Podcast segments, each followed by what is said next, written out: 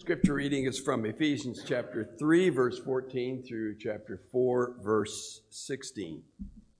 For this reason I bow my knees before the Father, from whom every family in heaven and on earth derives its name, that he would grant you, according to the riches of his glory, to be strengthened with power through his Spirit in the inner man, so that Christ may dwell in your hearts through faith, and that you, being rooted and grounded in love, may be able to comprehend with all the saints what is the breadth and length and height and depth, and to know the love of Christ which surpasses knowledge, that you may be filled up to all the fullness of God.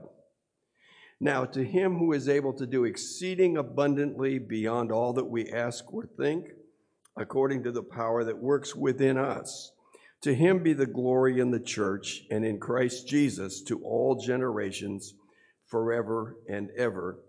Amen. I, therefore, the prisoner of the Lord, entreat you to walk in a manner worthy of the calling with which you have been called, with all humility and gentleness, with patience, showing forbearance to one another in love, being diligent to preserve the unity of the Spirit in the bond of peace. There is one body and one Spirit, just as also you were called in one hope of your calling. One Lord, one faith, one baptism, one God and Father of all, who is over all and through all and in all. But to each one of us grace was given according to the measure of Christ's gift.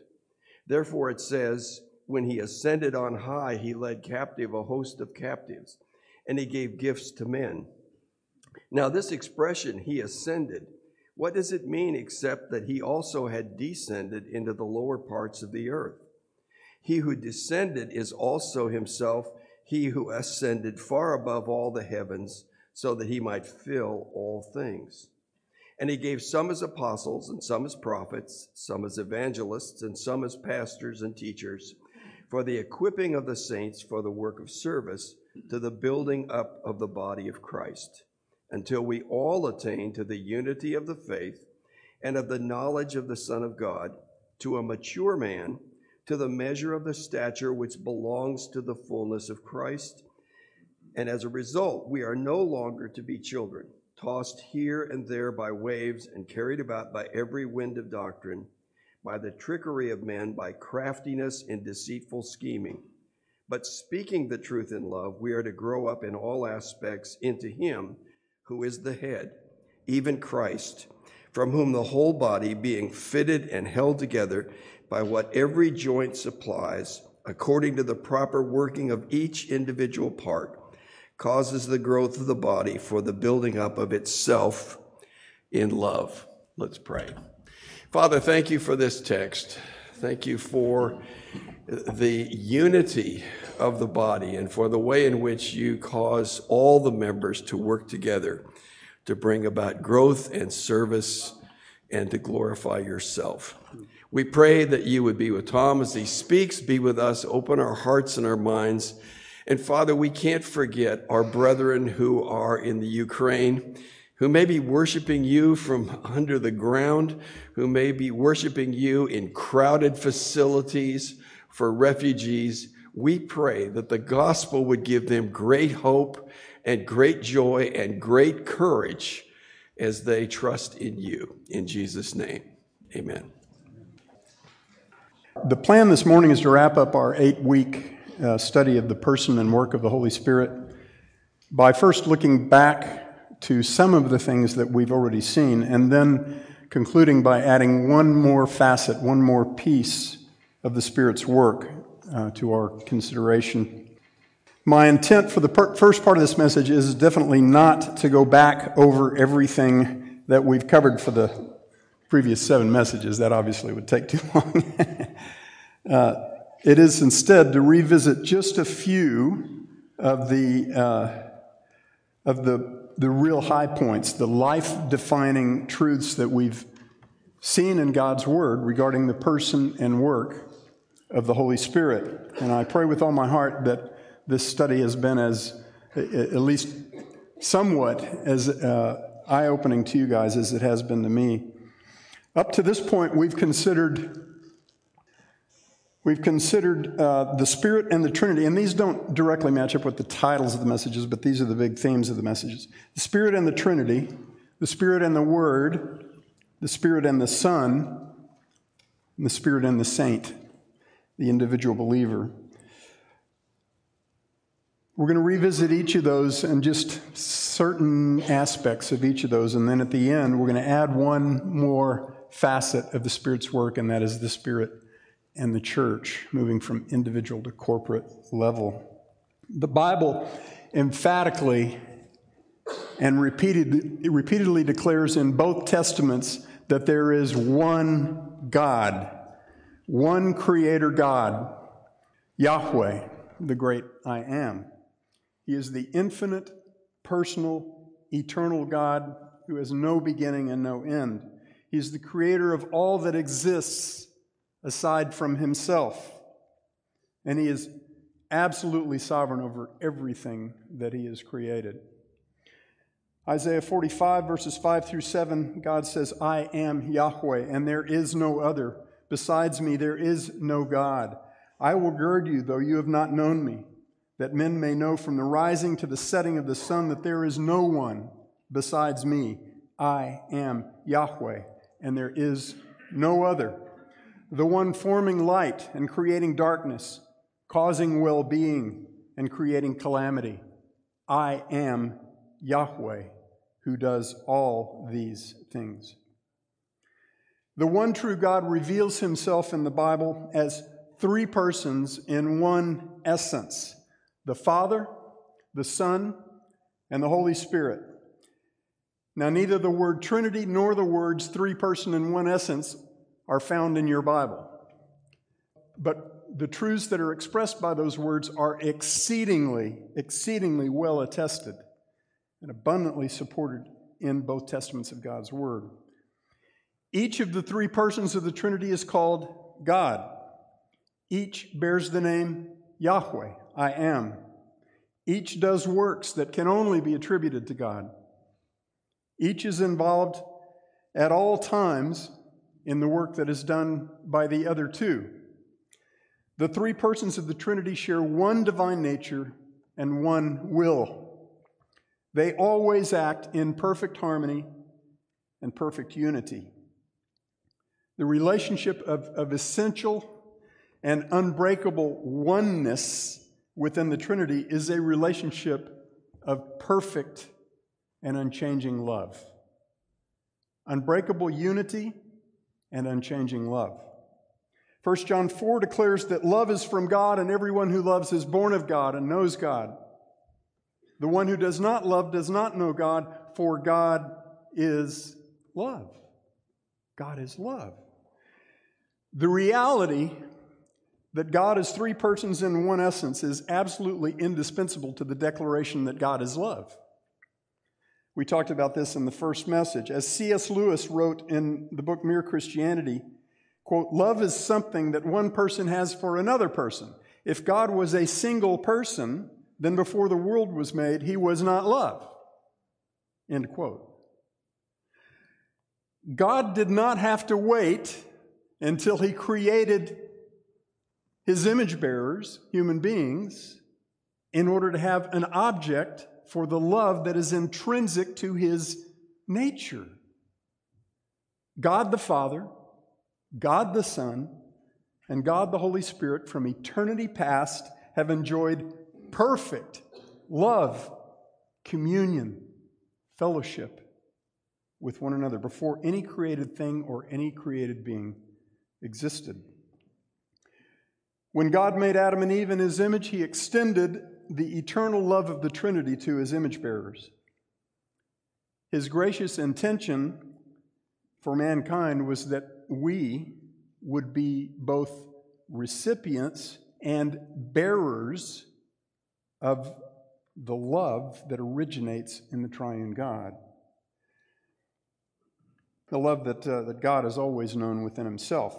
His grand design for his, his image bearers is that we would be bound together with Him and with one another in God sourced love and unity. And I, I, it just delights me that that was really the focus of, of our worship this morning is is the unity that we have in Christ because of the blood of Jesus Christ.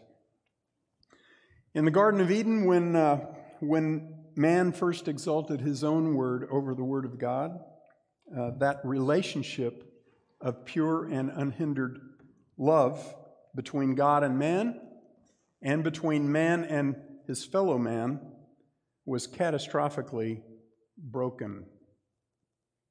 God decreed upon man and all creation the curse of death that touches all created things and all created beings.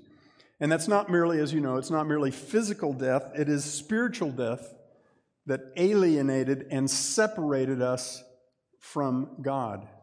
And, and unless God did something to resolve that problem, that separation would last for, for all eternity. But in God's mag- magnificent plan to redeem his image bearers and to reclaim us for himself, he sent his Son, the second person of the Trinity, from heaven to earth to take on our humanness and to show us his character and his ways in person.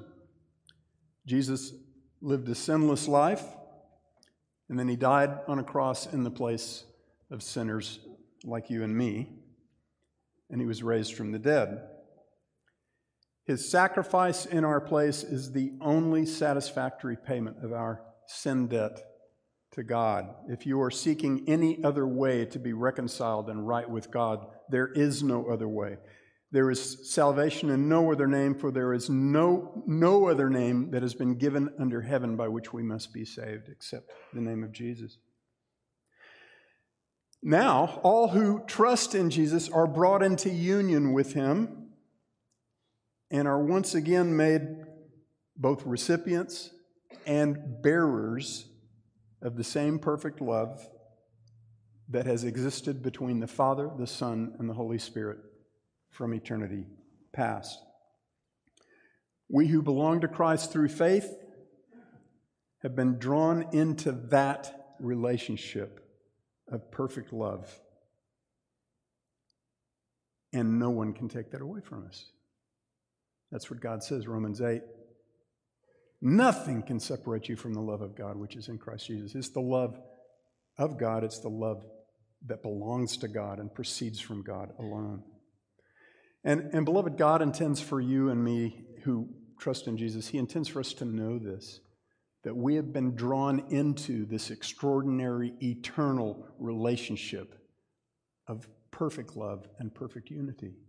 We don't yet manifest it perfectly, but, but it, that day is coming. First, the Spirit and the Trinity. Secondly, the Spirit and the Word. The Bible, the Word of God to man, is the work of the Holy Spirit.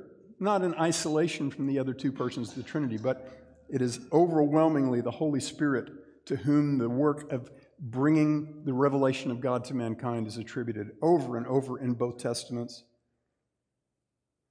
In His Word, God has revealed to us everything that we need to know pertaining to life and godliness. 2 Peter 1. He delivered this revelation to, uh, of God to man through human agents. Also, 2 Peter 1. Men born, no prophecy of Scripture is a matter of one's own interpretation, but men born along by the Spirit, that means propelled by the Spirit, spoke from God. The Holy Spirit used human agents to produce a perfect result, untarnished by the involvement of men. And that, that result is the word that, that we bear. One of the things I pray we'll all walk away from within in this study is, uh, is that the Holy Spirit's work in the heart of every believer is inseparable from the Word of God that the Holy Spirit authored. If you look at the passages, if you look at what's declared about the Spirit's work in the life of the people of God over and over countless times, it is the Spirit working through the Word that changes us. In 1 Corinthians 2, Paul tells us it is in, the, in words taught by the Spirit, and he means the words taught through the prophets and apostles, that we now know things which eye has not seen, and ear has not heard, and which have not even occurred to the heart of men. For, and then the next verse says, For to us God revealed these things through the Spirit. For the Spirit searches all things, even the deep things of God.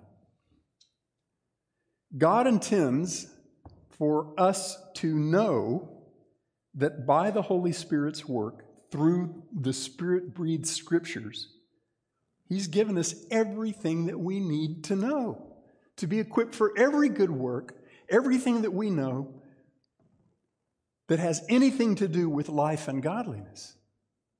We have it all by the work of the Spirit through the Word. The Spirit and the, and the Trinity, the Spirit and the Word, and the Spirit and the Son. Again, there's a whole lot that I could say at this point uh, by way of review. We did two, two whole messages on this about the role of the Holy Spirit in the incarnation, life, death, and resurrection of Jesus during his first advent, his first time here on earth among men. But, but I want to focus at this point on just one profoundly important reality about the Spirit and the, and the Son. And that reality is the utter dependence of Jesus on the Holy Spirit during his time here among us when he came to seek and save that which was lost. This is a hard concept for many, and we, we talked about that some at the time, but it's we, we're, we don't have trouble particularly recognizing the deity of Jesus. Um, we have trouble understanding the humanness, the humanity of Jesus. One thing that we must know, beloved, about the humanity of Jesus is that, that Jesus, who is perfect God, eternal God, set aside many of the benefits of his own divine nature so that in his human nature he would become as we now are. And that means dependent on the work of the Spirit. I want to that point is so it's so very important for, for our lives as the children of God that I want to I'm going to say it again. When Jesus came from heaven to earth and took on our humanness, he voluntarily set aside many of the benefits of his own divine nature in order that in his human nature he would become as we are now, dependent on the Holy Spirit. It was entirely voluntary on Jesus' part. It was decreed before anything existed that he would do this. You with me? I hope, I hope you see how profoundly important this is. He made himself as we now are, yet without sin in his case. And that brings us around to, uh, to the Spirit and the saint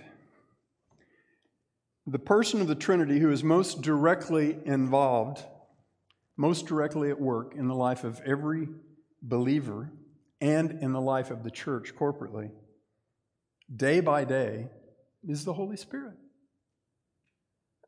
We think of the Spirit as this, this mystical, distant person, and we struggle to understand his role in our, in our lives. And, and yet, if we just if we just pay attention to what God has decreed in His Word, we find, it, we find Him everywhere in our lives. He's involved in everything that affects us. He is active in every facet of our salvation. That which is already the part of that salvation that's already 100% accomplished, and the part that He's still doing. The justification that made us right in the eyes of God for all eternity, and the sanctification that is imparting that righteousness to us in practice.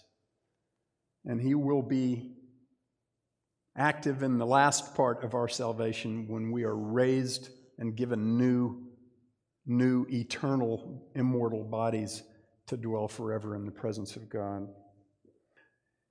When we were lost and dead in our sin, it was the Holy Spirit who convicted us of sin and righteousness and judgment, as He now continues to convict the whole world he did so working through the Word of God, the Word of the prophets and apostles. He, the Holy Spirit, regenerated every man, woman, and child who has ever trusted in the gospel. in the promises that are fulfilled in Jesus. And I've said this before, but people ask a lot how, was, how were Old Testament saints saved? And I, I believe very strongly the answer is, is they believed the promises that are fulfilled in Christ, the ones that they were given. They believed the promises that are fulfilled in Christ, gospel promises. He regenerates us. And in, in, in order to do so, He convinced each of us who has trusted in Christ, He convinced us that the Father's testimony to the Son is true, that Jesus is the real deal. We saw in Ephesians 1, verses 13 and 14, that immediately upon causing us to hear and to believe the gospel of our own salvation in Jesus Christ, the same Holy Spirit then sealed us with his own indwelling presence. His presence in us is the down payment of the rest of our eternal inheritance. And as I've said many times, the down payment is a person, and that's perfectly fitting because the rest, our entire inheritance is the triune God.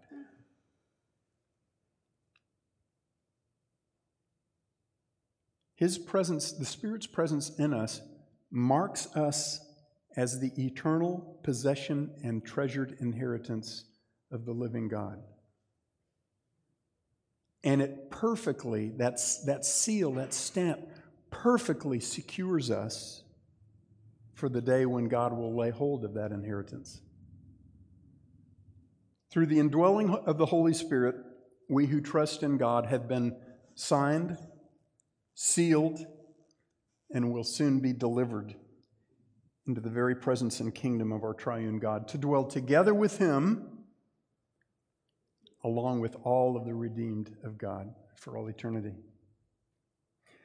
God intends for you to know this if you believe in Jesus. He intends for you to know this. The destiny of every man, woman, and child who trusts in Jesus has been forever settled by the Spirit's presence within us.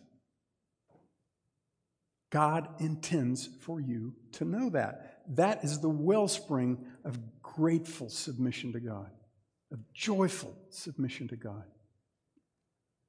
But the, the miraculous blessings of the Spirit's presence in us don't, don't begin later, they already began. Through the precious and magnificent promises of God that are found in His Word, which the Spirit authored, the same Holy Spirit now makes us know God, just like was promised in Jeremiah 31, the Old Testament. They will all know God, from the least of them to the greatest of them. He makes us know God, not from a distance, but intimately, personally, and transformingly. We talked about the fact that, that our knowledge of God as New Testament saints in this era is not a lesser knowledge it is not a less personal or, or, or more shallow knowledge than the prophets had. It is not a lesser knowledge than the apostles of Jesus had. In fact, it is greater. Because Jesus said, There are some things that I can't tell you just yet, but the Holy Spirit will make them known. And it's the things about Him, it is the things of Christ that He has made known. Through the personal knowledge of God, Peter says the Spirit now makes us partakers of the divine nature, having escaped the corruption that is in the world by lust. The Holy Spirit makes us know God, and through that knowledge, He makes us holy and useful to God, set apart to God in our thoughts and our words and our actions. And that is a process, a process of sanctification. And the Holy Spirit never stops that work. He is at work in us both to will and to work for His good pleasure all the time. God wants you to know that. He also wants you to know that you have a new nature. By the Holy Spirit's work, every person who believes in Jesus is a new creation. 2 Corinthians 5. Old things have passed away, new things have come. Ephesians 4 says that we have been created in holiness and righteousness of the truth. And he just got through, before that verse, he said, and the truth is in Jesus. We've been recreated in holiness and righteousness. That's our new nature. God has made Christ's nature our nature. And he's done so with the intention of displaying that nature while we're still here. That's our true nature, is Christ in us. And, and God wants us to know that. He intends for us to know that. One of the most critical truths that we learn in this study through many passages of Scripture is that our utter dependence on the Holy Spirit to enable and to empower all that we say and do as the agents of God on earth, all of that dependence that we have on the Spirit is grounded in Christ's utter dependence on the Spirit to enable and empower all that He did during His first advent, His earthly ministry. Jesus was our forerunner in humble and utter dependence on the Spirit rather than on Himself. The Gospels attest to this just all over the place. By the Holy Spirit, Jesus was given everything he needed to accomplish everything that God sent him here to do. In his flawless response to the temptation of Satan when he went toe to toe with Satan, the Holy Spirit cast him into that situation and then went with him to give him everything that he needed. In every word that Jesus spoke during his earthly ministry, in every miraculous deed that Jesus did, in everything that he suffered all the way to the point of death on a cross, Jesus made himself utterly dependent on the enablement and power of the Holy Spirit so that he would speak and work and live every day of his earthly life by the same power that you and I now speak and work and live. The power of the Holy Spirit. That's our template. He is our template for how to live as children of God, bearing the power and authority of Jesus Christ in this fallen and desperately needful world. We are to do all that we do in utter prayerful, continual dependence on the Spirit. And, the, and one of the coolest things that we saw is that the Holy Spirit inhabits our prayers. We, we pray to the Father through the Son by the Spirit, and we do so, we do so knowing that the Holy Spirit intervenes. He intercedes in those prayers so that what that God, He, he hears our hearts perfectly. He knows what he knows our hearts even when we don't even know how to put our hearts to words. What's in our heart to words? He knows. This is a, it's a beautiful gift. Just as was true of Jesus during his earthly ministry, the Holy Spirit now enables and empowers us to do everything that God has ordained for us to do. In Ephesians 3, verses 20 and 21, Paul says, Now to him who is able to do exceeding abundantly beyond all that we can ask or think, according to the power that works within us, to him be the glory in the church and in Christ Jesus to all generations, forever and ever. Amen. If you read the verses that came just before those two, it's crystal clear that that power that power by which God does exceeding abundantly beyond all that we can ask or imagine, that power is not an impersonal force. That power is the person of the Holy Spirit dwelling within us. The same power that raised Jesus from the dead and seated him above every authority and all dominion and every name that is named in this age and in the age to come. That's a lot of power. God wants you to know that. He wants you to know that that power is your power dwelling within you by the work of the Holy Spirit, in the person of the Holy Spirit. So we have been blessed with every spiritual blessing in the heavenly places in Christ. We're not walking around waiting for God to give us what we need, He already has. We depend on Him prayerfully, constantly, knowing that it is only his, by His power that we are able to do what He requires. But, beloved, He's given Him to us. We have the power.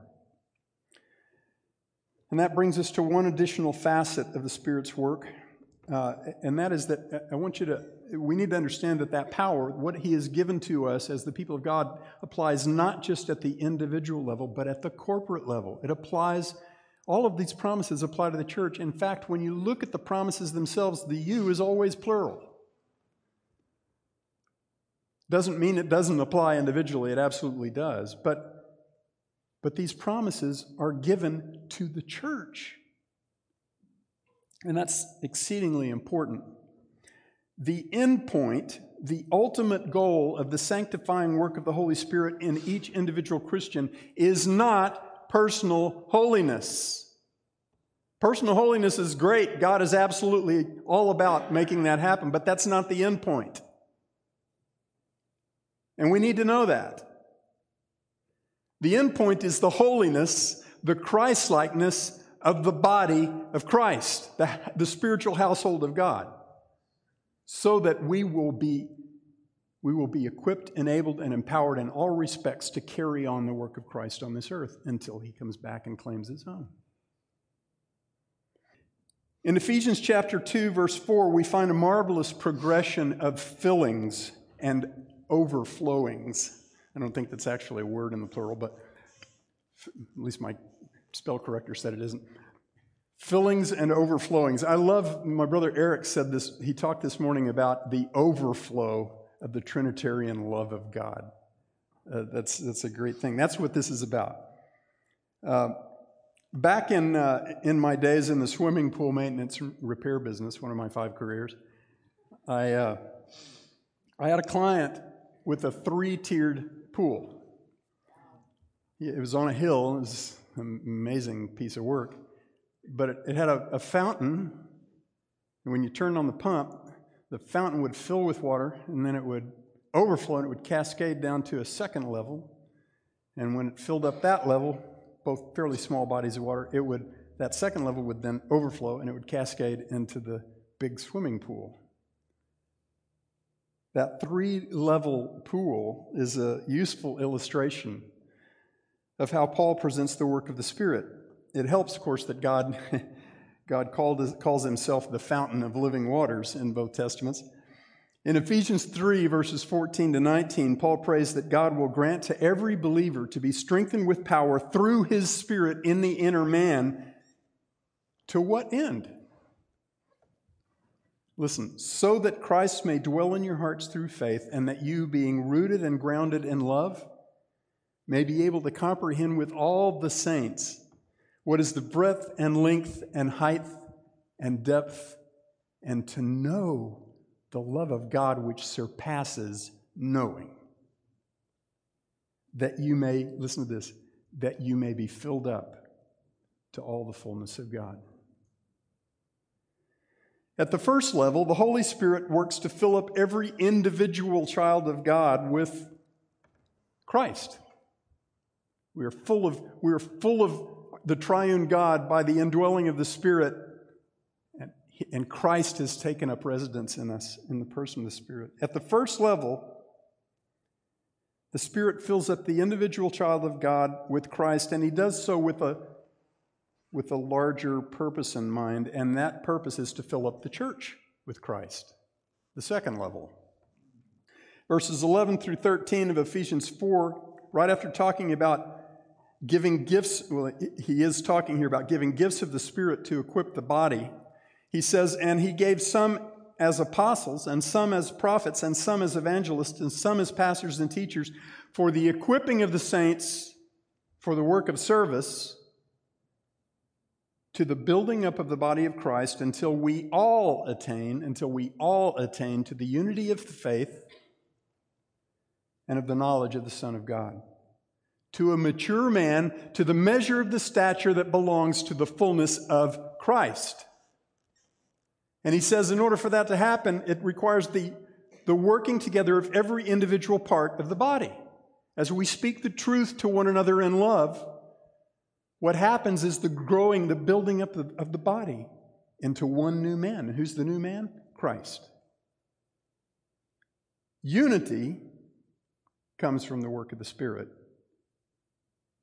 as He fills each individual Christian with Christ to overflowing and then overflows Christ into the body of Christ.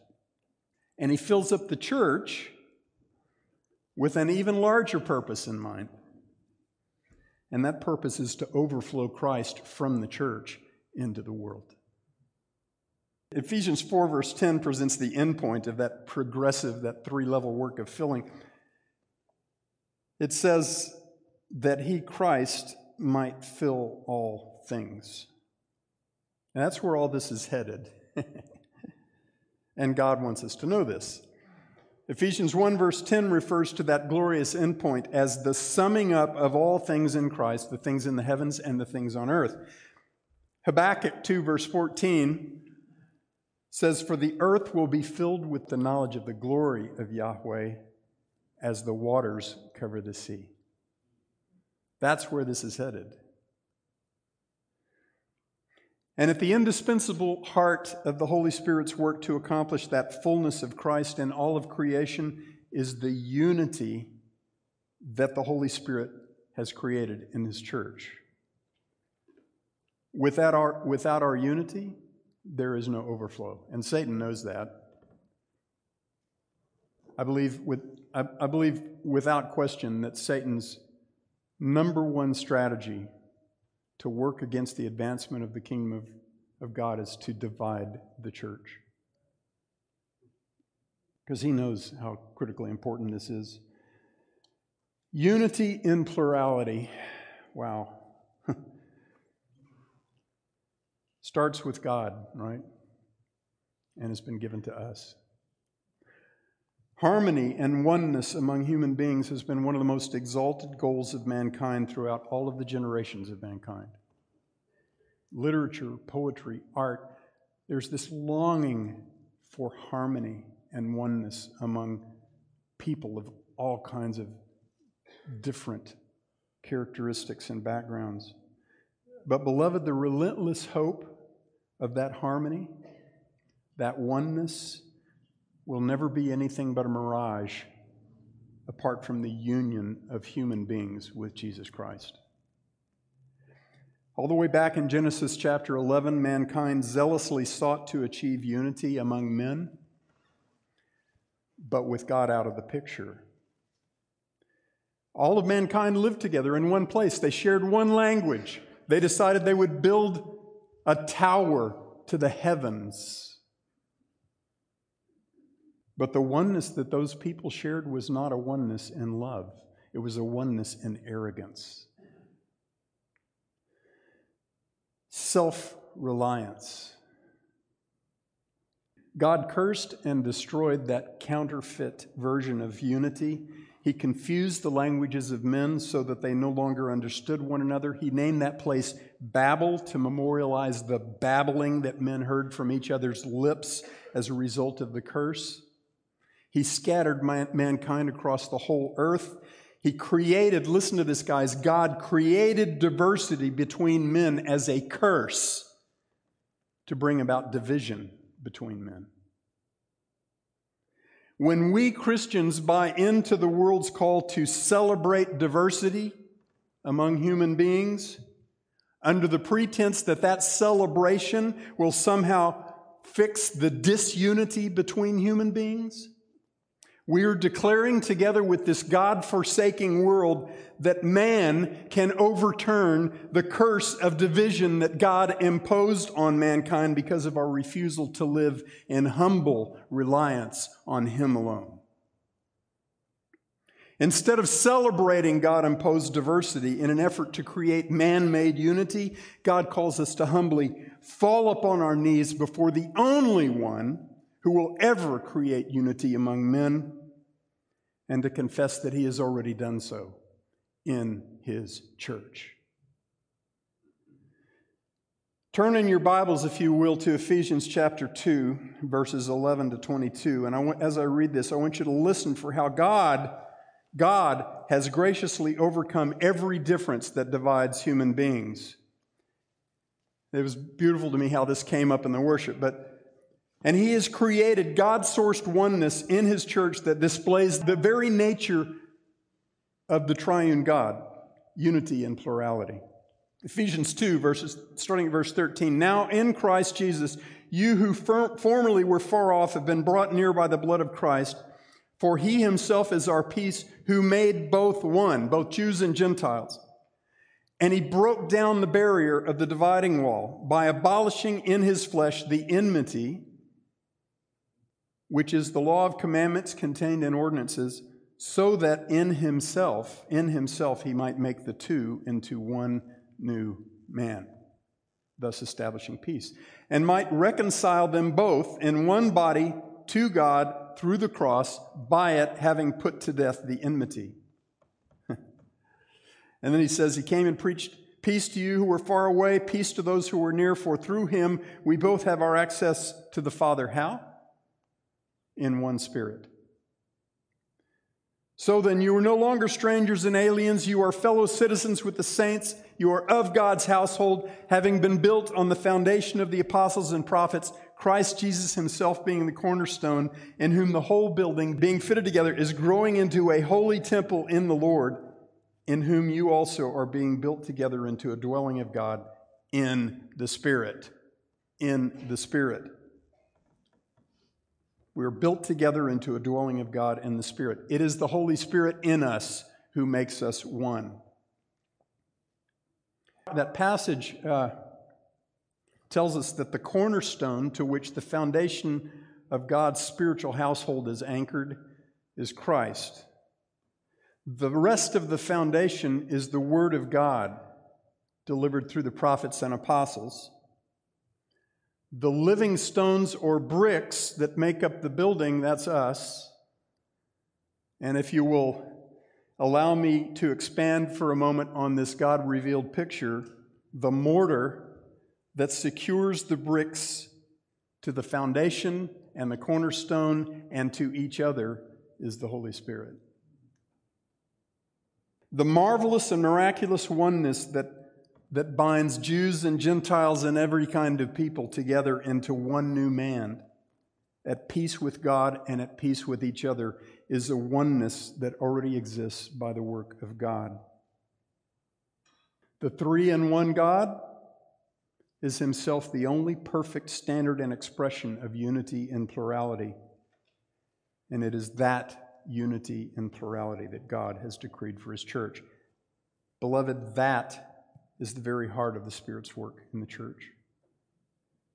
Without that unity, there is no overflow. Think about this for just a moment. The great sameness that we share is the indwelling Holy Spirit. We're different in a whole lot of ways from each other. The great sameness that we share is the indwelling Holy Spirit.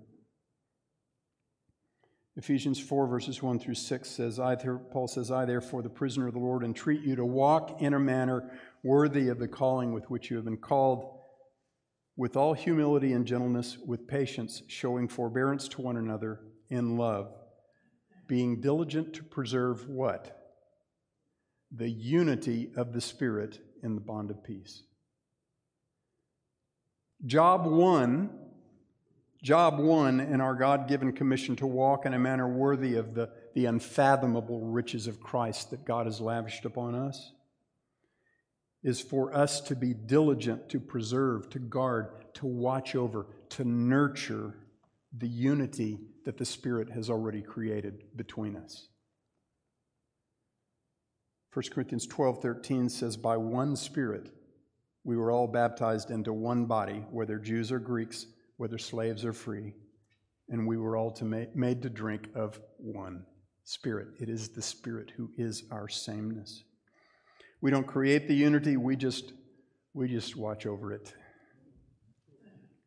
The unity of the body of Christ in love through the indwelling of every believer by the Spirit is the single most powerfully useful attribute that God has built into the church. And he intends for us to know that it is that important. As the bride of Christ, we have the best job in the world.